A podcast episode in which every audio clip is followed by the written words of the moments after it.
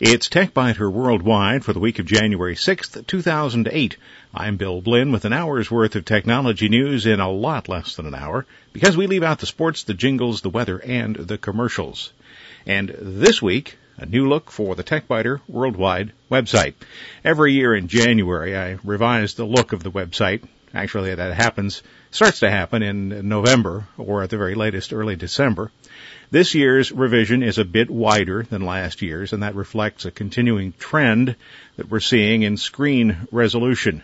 Not too long ago, it was really pushing to create a website that required a monitor with a width of at least 800 pixels. And if you have an 800 pixel wide monitor, you're limited to 600 to 700 pixels wide.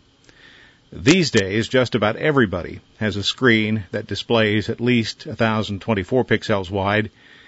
Some people even have multiple monitors on their desks. Well, in 2007, I expanded the TechByter Worldwide screen to 650 pixels. This year, a big leap to 800. But that's just the beginning of the changes. Previously, I had used tables to format the TechByter Worldwide website. Tables have been misused this way for years as a formatting tool because they allow relatively precise positioning of text and graphics. When you look at the website, you don't see the tables, but they keep the information in order. Given that, you might wonder what's wrong with tables. Well, they're not a problem for people who can see the screen, but not everybody can. There are those who have impaired vision and those who are blind who visit the TechByter Worldwide website and use special programs that read the text. Tables are an astonishing impediment to those who depend on readers to extract the content from a web page. So this year, finally, I have gotten rid of tables. 3 or 4 years ago, that might have been a bold step, discarding tables and using cascading style sheets with positioning to control the formatting.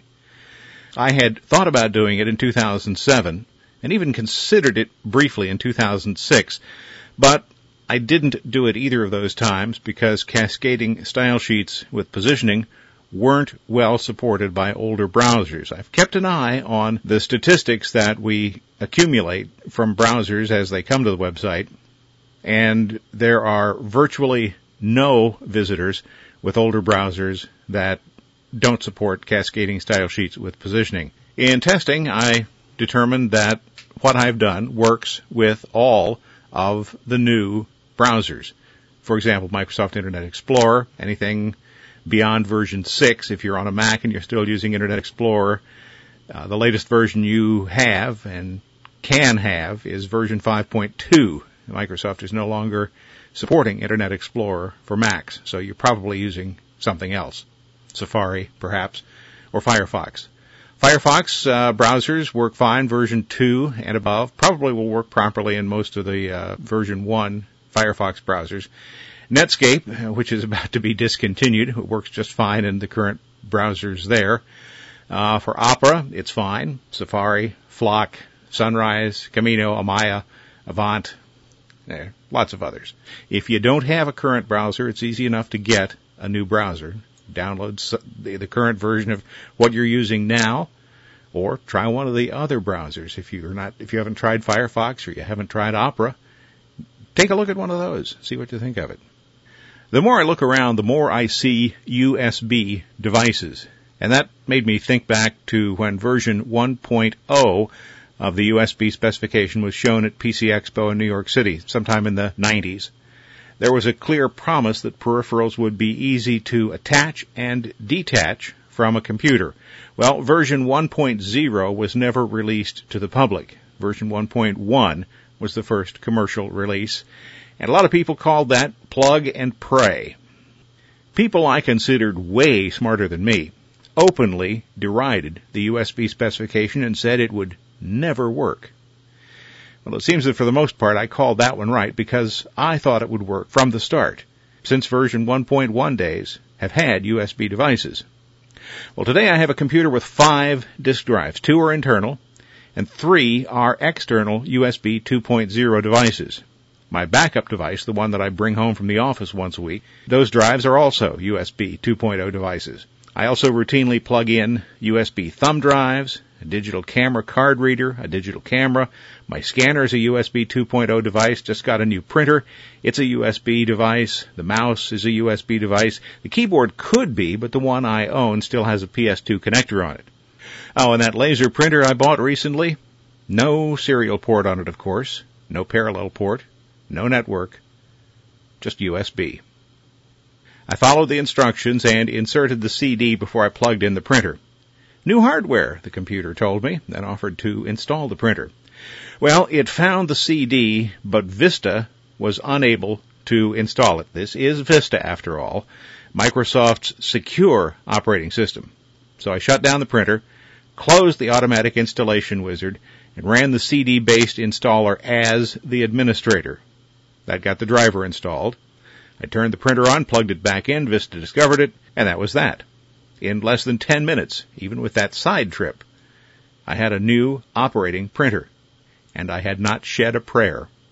No matter what you buy for your computer today, it's probably going to be a USB device, if it's a peripheral that attaches to the computer. Today's computers don't include serial ports. That's 1970s technology. And they don't include parallel ports in a lot of cases. Big hit in the 1980s. Whether it's a mouse, a keyboard, a scanner, a printer, a portable disk drive, it's probably going to be USB. And speaking of laser printers, which I was just doing, in the early 1980s when HP invented the laser printer, the devices weighed about 30 pounds, cost $3,500, and had one built-in typeface, Courier. Well, let me correct myself. In truth, it was Xerox that invented the laser printer. They did that at the Palo Alto Research Center, a facility that was responsible directly or indirectly for many components that are essential to the Internet, the graphical user interface, whether a Windows machine, Mac, or Linux, the mouse, the desktop computer in general, and notebook computers. In the early days of the Palo Alto Research Center, some of the engineers took pizza boxes and imagined what would happen if they could put computer components inside a pizza box. Components were all way too big at the time, but they were thinking ahead. Xerox invented a lot of today's technologies at the Palo Alto Research Center, but they rarely managed to capitalize on them. Park did manage to make money for Xerox, though, a lot of money, by licensing that laser printer technology to Hewlett-Packard. Now, as for the new laser printer, it's rated at 15 pages a minute, 600 dots per inch resolution, with HP's resolution enhancement technology and fast res that boosts the effective resolution to 1200 dpi. The price, $180. I got the printer from Newegg for $109, shipping included. So today's $100 printer is a lot more capable than a $3,500 printer from 20 years ago. That rate's a wow, doesn't it? A week or so ago, I received a link to a Guess Your Number website, along with a question about how it works. Here's what happens. Visitors are shown the numbers 1 through 25 in a 5x5 matrix. And you can see examples of this on the TechByter Worldwide website, www.techbiter.com. Each of the numbers is displayed in one of five colors. I was asked to click the color of my number, not the number itself, but the color. A couple of steps later, the same 25 numbers were repeated using the same colors, but now they were grouped into houses, and I'm supposed to click which house my number lives in. And a couple of steps later, I'm shown three doors, told to click one of those doors, and I'll see my number. And it always works. Well, there is, of course, no magic involved. The computer can't read my mind, although sometimes I think perhaps it can. The person who wrote the program doesn't have some sort of superhuman psychological skills. I told the program exactly which number I selected. There's no luck involved, no chance, no guesswork. So let's take a look at this step by step. You might find this fun. Now, in a con game, there's usually an elaborate setup. This one wasn't particularly elaborate, but it serves the same purpose. The first screen reinforces the idea that the programmer will, by using his program, guess my number. So then we move on to step 2, the screen that shows the matrix. 5 across, 5 down, total of 25 numbers.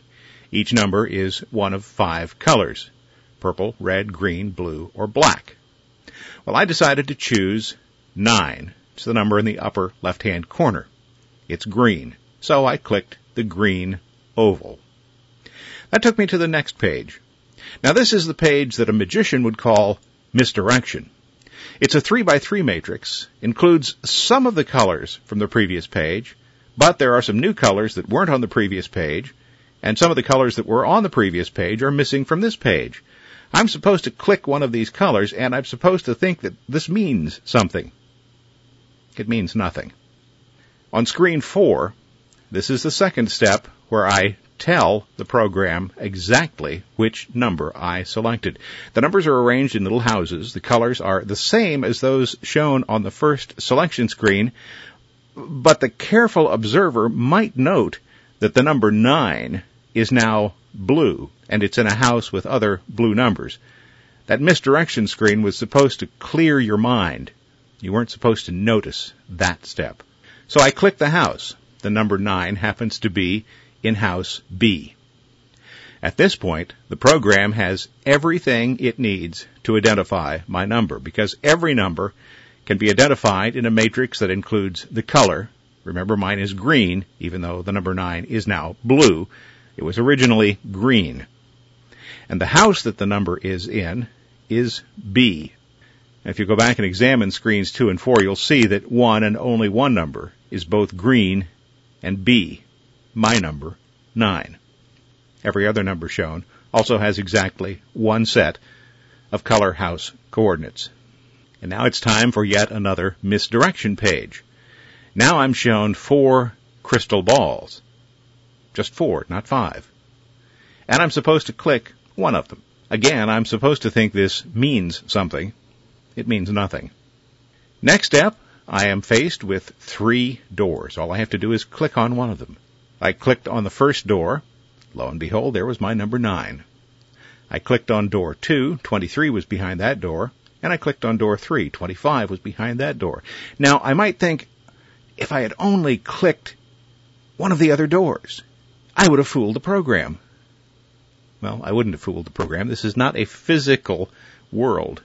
It's a virtual world. And the program will automatically put the number behind whichever door I click first. Essentially, this is an updated, automated internet version of the old shell game. If you want to play it yourself, there's a link to the game from the website. It's safe enough to play. There's no wagering involved. But if you are ever tempted to visit an online casino or to play the shell game or 3-card Monte on the street, keep this in mind. Suckers are never given an even break. It seems to me that spammers must believe people are really stupid, and perhaps in some cases that's right, given the kinds of cons that people fall for. For example, this week I received a message, supposedly from Microsoft, telling me I had won a great deal of money. I spotted 4 dead giveaways in just about as many seconds. First of all, I received the message about an hour before it was sent, according to the timestamp. The sender's address was malformed and would not work. The message was sent to undisclosed recipients. That means the writer blasted out a message using the blind carbon copy function. Now, given there are just 25 winners, it seemed to me that Microsoft would have sent a personal message. I mean, after all, the prize is £150,000. But wait a minute. The payoff is in British pounds. Microsoft is in the United States. I'm in the United States. Might a reasonable person not expect that a prize being paid by a U.S. company to a U.S. citizen would be paid in dollars instead of pounds? Now, I mentioned that this is a Microsoft email promo, or so it claims. Yet the winner is supposed to contact someone with a Yahoo email address. At the end of the address are 2 letters, .gr. That means this is Yahoo Greece. So a U.S. company is supposedly notifying a U.S. citizen about a prize to be paid in British pounds, and the winner is supposed to call either a British phone number or write to a Greek email address. I don't think so. The full text of the message, if you want to chuckle over it, is on the TechByter Worldwide website. In Nerdly News this week, Netscape is sailing off the edge. Netscape was the first commercially successful browser. Not the first browser, It was begat from Mosaic, which was the first popular World Wide Web browser and Gopher client. Remember Gopher? Mosaic was the first to allow images to actually be embedded in the text instead of being shown in a new window. Mosaic was developed at the National Center for Supercomputing Applications in 1992, released in 1993. Mosaic, you can still download a copy if you want, was discontinued in early 1997. And now, 11 years later, the Netscape era comes to a close. If you're like most people, you haven't used Netscape in years. Netscape's current market share is less than 1%. Internet Explorer has the largest share, but Firefox is approaching 20%. Firefox's history can be traced back through Netscape to Mosaic. It was Netscape that kicked off the era of goofiness around the web. That's the era that saw companies with no future selling stock at inflated prices, even though they had no viable business model. At the time, Netscape was the dominant browser, and Microsoft thought the Internet was little more than a passing fad. Later, when Microsoft realized that the browser was going to be crucial to the future, the company developed an absolutely horrid Internet Explorer 1.0. That led to the merely bad Internet Explorer 2.0, and then to a marginally acceptable Internet Explorer 3.0. Because Microsoft bundled IE with its operating system and tightly bound that browser to the operating system, Netscape's days clearly were numbered. Netscape lost the lead in 1998, never regained it. Later in 1998, after Netscape had lost the lead, AOL made what would prove to be yet another strategic blunder in buying Netscape technology for $4.2 billion. In the closing days of 2007, AOL quietly announced that Netscape will be discontinued in February. Speaking of strategic blunders, the Recording Industry Association of America now plans to make it illegal for you to use music that you have purchased. How? Well, let's say you've purchased a CD. You take that CD home, you pop it into a disc reader on your computer, and you put a copy of the music on your computer's hard drive so that you can download it to an iPod, a Zune, or some other device. The Recording Industry Association of America seems to want to make that illegal. The RIAA is the trade association that seems to like to file suit against children as young as 7, grandmothers, and sometimes even dead people. Now, I don't know about you, but I have a little trouble following the logic of their current idea. The RIAA has filed suit against an Arizona man, Jeffrey Howell, because he keeps 2,000 recordings on his computer. The suit was filed claiming unauthorized copies of copyrighted recordings, even though those 2,000 tracks came from CDs that Howell had purchased. He bought them.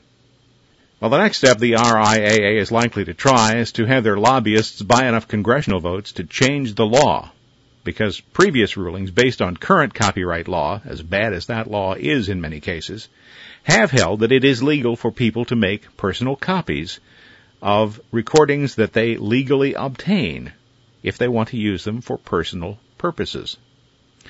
What's laughable about the RIAA is that independent artists, the ones who don't depend on big labels for distribution, have found that a better business model involves using the Internet for the exposure it provides rather than trying to file suit against a sizable portion of the public. The RIAA has a lot in common with the makers of buggy whips, mainsprings for watches, and slide rules. What they have to offer no longer fits what the public needs. It might be time for the RIAA to call it a day. Thanks for listening. This has been TechByter Worldwide for the week of January 6th, 2008. I'm Bill Blinn. Don't forget, check out the website, www.techbiter.com. And if you like, send me an email from there. Thanks. Bye-bye.